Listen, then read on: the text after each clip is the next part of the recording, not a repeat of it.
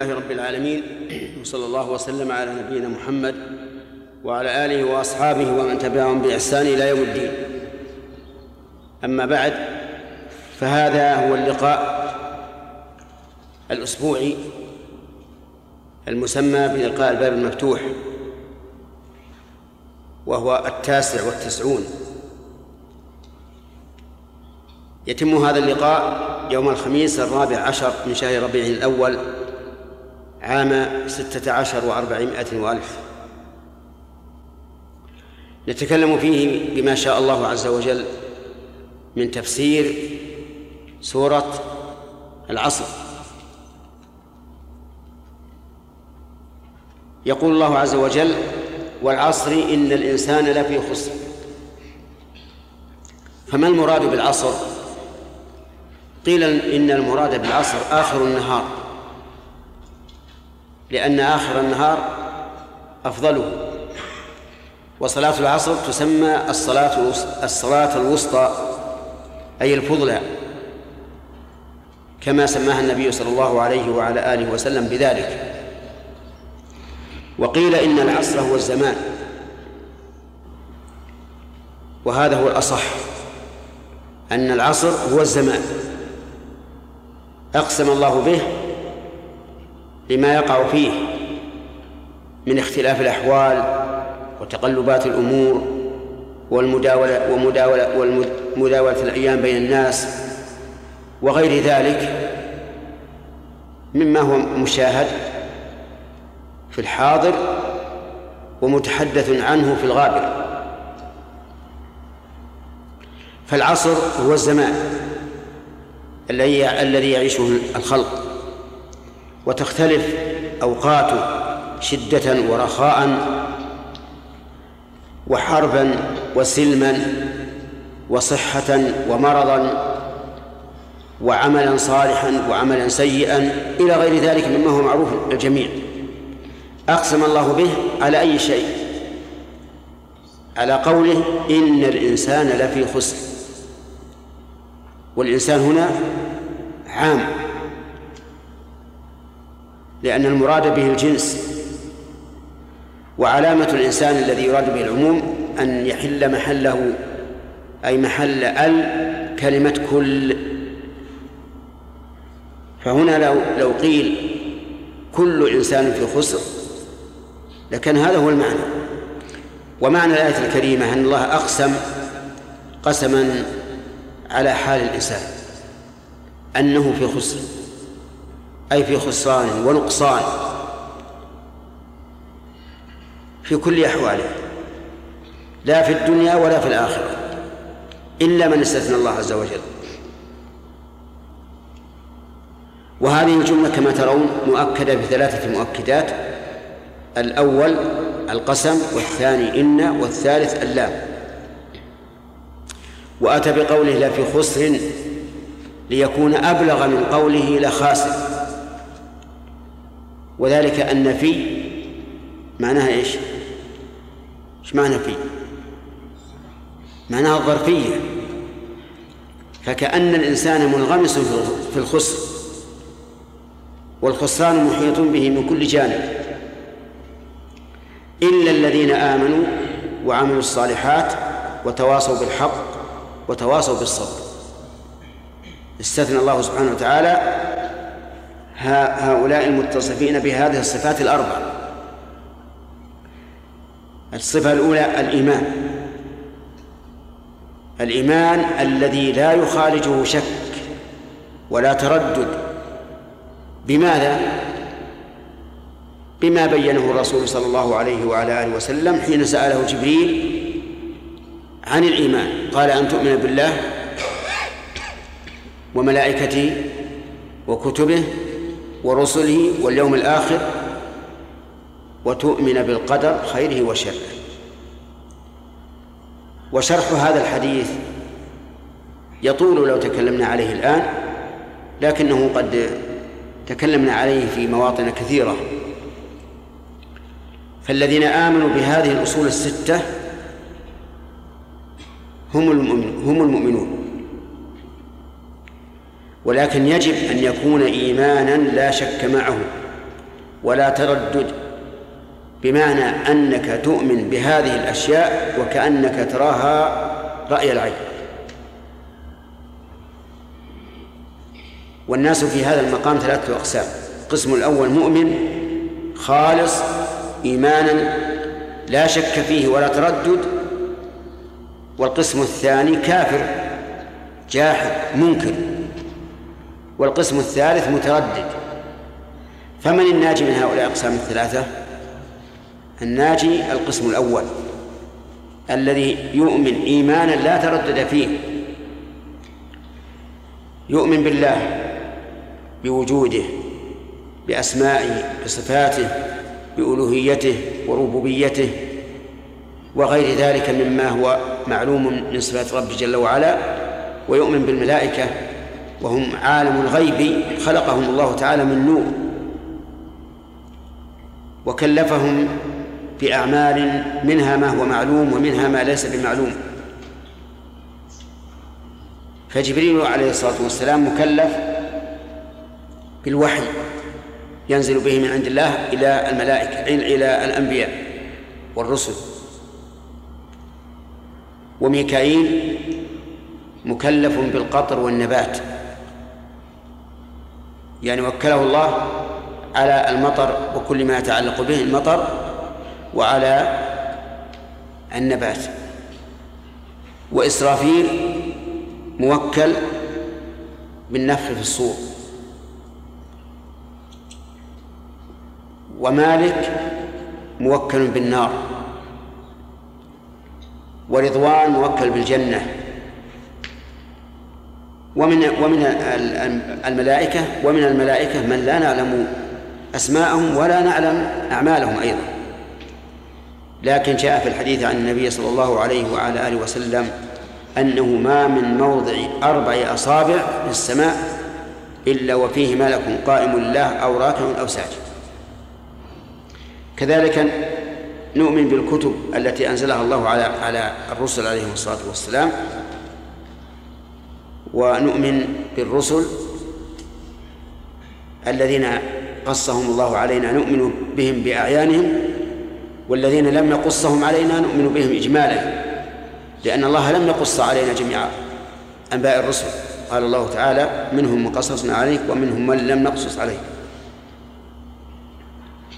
واليوم الآخر هو يوم البعث يوم يخرج الناس من قبورهم للجزاء حفاة عراة غرلا بهما. فالحفاة يعني الذين ليس عليهم نعال ولا خفاف أي أن أقدامهم عارية. والعراة الذين ليس لهم ليس عليهم أجسام. نعم والعراة الذين ليس عليهم ثياب. والغرل الذين لم يختنوا. والبهم الذين ليس ليس معهم ماء يحشرون كذلك ولما حدث النبي عليه الصلاة والسلام بأنهم عراة قالت يا قالت عائشة يا رسول الله الرجال والنساء ينظر بعضهم إلى بعض. قال الأمر أعظم من ذلك. أي من أن ينظر بعضهم إلى بعض. لأن الناس كل مشغول بنفسه. قال شيخ الإسلام رحمه الله ومن الإيمان باليوم الآخر الإيمان بكل ما أخبر به النبي صلى الله عليه وعلى آله وسلم مما يكون بعد الموت. فيجب أن تؤمن بفتنة القبر أي بالاختبار الذي يكون للميت إذا دفن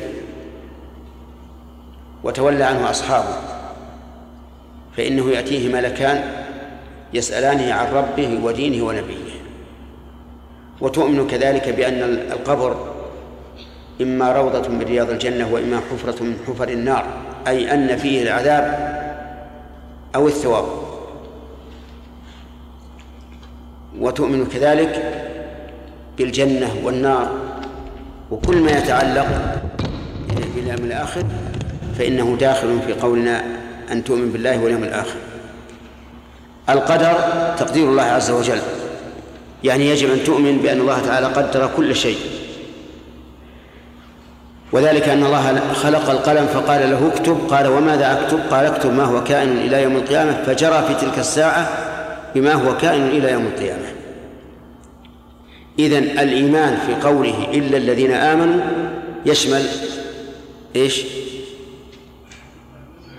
الإيمان بالأصول الستة التي بينها الرسول عليه الصلاة والسلام. أما قوله وعملوا الصالحات فمعناه أنهم قاموا بالأعمال الصالحة من صلاة وزكاة وصيام وحج وبر الوالدين وصلة الأرحام وغير ذلك. لم يقتصروا على مجرد ما في القلب بل عملوا وأنتجوا. والصالحات هي التي اشتملت على شيئين الأول الإخلاص لله والثاني المتابعة للرسول عليه الصلاة والسلام. وذلك أن العمل إذا لم يكن خالصا لله فهو مردود. قال الله تبارك وتعالى في الحديث القدسي الذي يرويه النبي صلى الله عليه وعلى آله وسلم عنه قال الله أنا أغنى الشركاء عن الشرك. من عمل عملا أشرك فيه معي غيري تركته وشركه. فلو قمت تصلي مراءة للناس أو تصدقت مراءة للناس أو طلبت العلم مراءة للناس أو أو وصلت الرحم مراءة للناس أو غير ذلك فالعمل مردود حتى وإن كان صالحا يعني في ظاهره.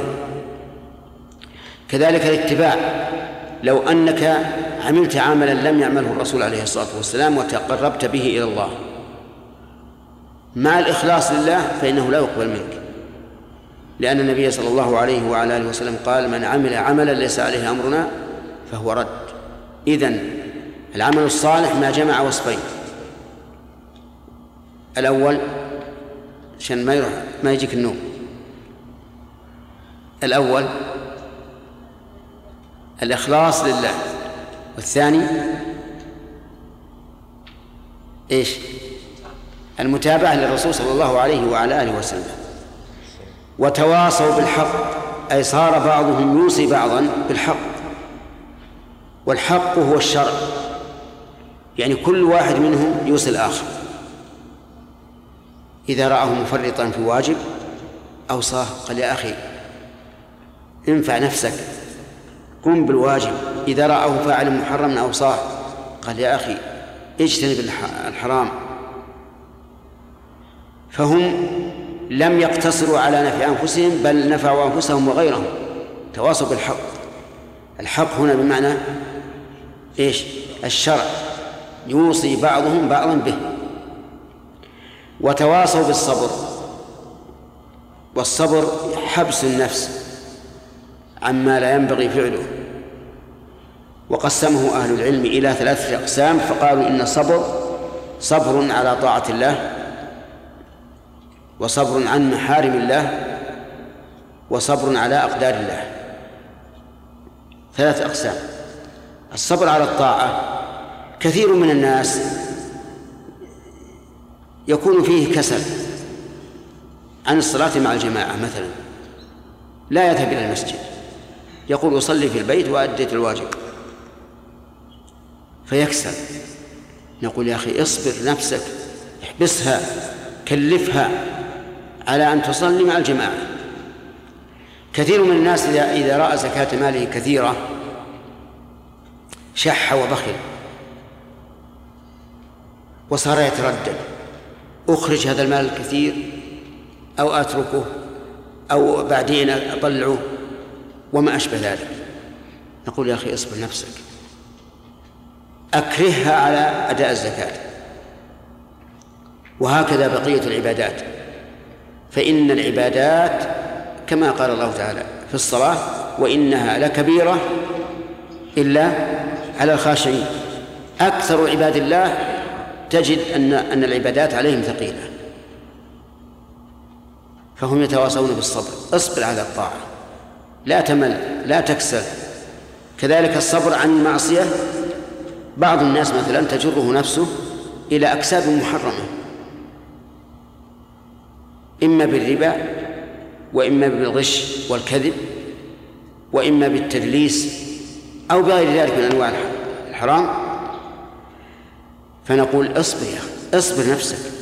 لا تتعامل على وجه محرم. بعض الناس أيضا يبتلى بالنظر إلى النساء. تجده ماشيا في السوق كلما مر مرت امرأة أتبعها بصره. نقول يا أخي اصبر. احبس نفسك عن هذا الشيء. على أقدار الله يصاب الإنسان بمرض في بدنه. يصاب الإنسان بفقد شيء من ماله يصاب الإنسان بفقد أحبته فيجزع ويتسخر ويتألم في في فيوصون فيما بينهم. اصبر يا أخي هذا أمر مقدر والجزع لا يفيد شيئا واستمرار الحزن لا يرفع الحزن. اصبر. قدر أن هذا الشيء لم يكن أصلا يعني مثلا إنسان فقد مليون ريال فحزن لذلك وتعذب منه ماذا نقول له؟ نقول اصبر يا أخي قدر أن هذا أن هذا المليون لم يوجد ألست قد خرجت من بطن أمك ليس عليك ثياب؟ قدر أن هذا ما ما كان كذلك أيضا الأولاد. مثلا إنسان آه، آه، امتحن بموت ابنه. نقول يا أخي اصبر. قدر أن هذا الابن لم يخلق. ثم كما قال الرسول عليه الصلاة والسلام لإحدى بناته مرها فلتصبر ولتحتسب فإن لله ما أخذ وله ما ما أعطى. الأمر كله لله مو لك فإذا أخذ الله تعالى ملكه كيف تعتب على ربك؟ كيف تسخط؟ فهذه أنواع الصبر. الصبر الأول على طاعة الله والثاني عن معصية الله والثالث على أقدار الله. آه، أيها أشق على النفوس؟ هذا يختلف. بعض الناس يشق عليه القيام بالطاعة وتكون ثقيلة عليه جدا. وبعض الناس بالعكس. الطاعة هينة عليه لكن ترك المعصية صعب. شاق. يشق عليه مشقة كبيرة. وبعض الناس يسهل عليه الصبر على الطاعة والصبر عن المعصية لكن لا يتحمل الصبر على المصائب. يعجز. حتى إنه قد تصل به الحال إلى أن يرتد والعياذ بالله. كما قال الله تعالى ومن الناس من يعبد الله على حرف فإن أصابه خير اطمأن به وإن أصابته فتنة انقلب على وجهه خسر الدنيا والآخرة. ذلك هو الخسران المبين.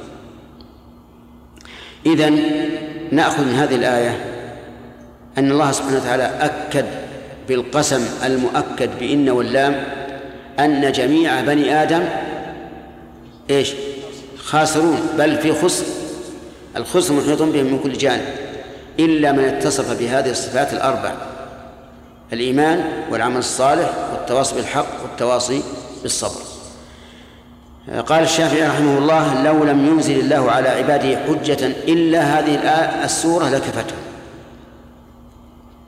يعني كفتهم موعظة وليس كفتهم تشريعا لأن ما فيها شيء من التشريع ما فيها طهارة ولا صلاة ولا زكاة ولا حج ولا صيام لكن كفتهم موعظة. كل إنسان عاقل يعرف أنه في خسر إلا إذا اتصف بهذه الصفات الأربع فإنه سوف يحاول بقدر ما يستطيع أن يتصف بهذه الصفات الأربع. نسأل الله يجعلنا وإياكم من الرابحين الموفقين.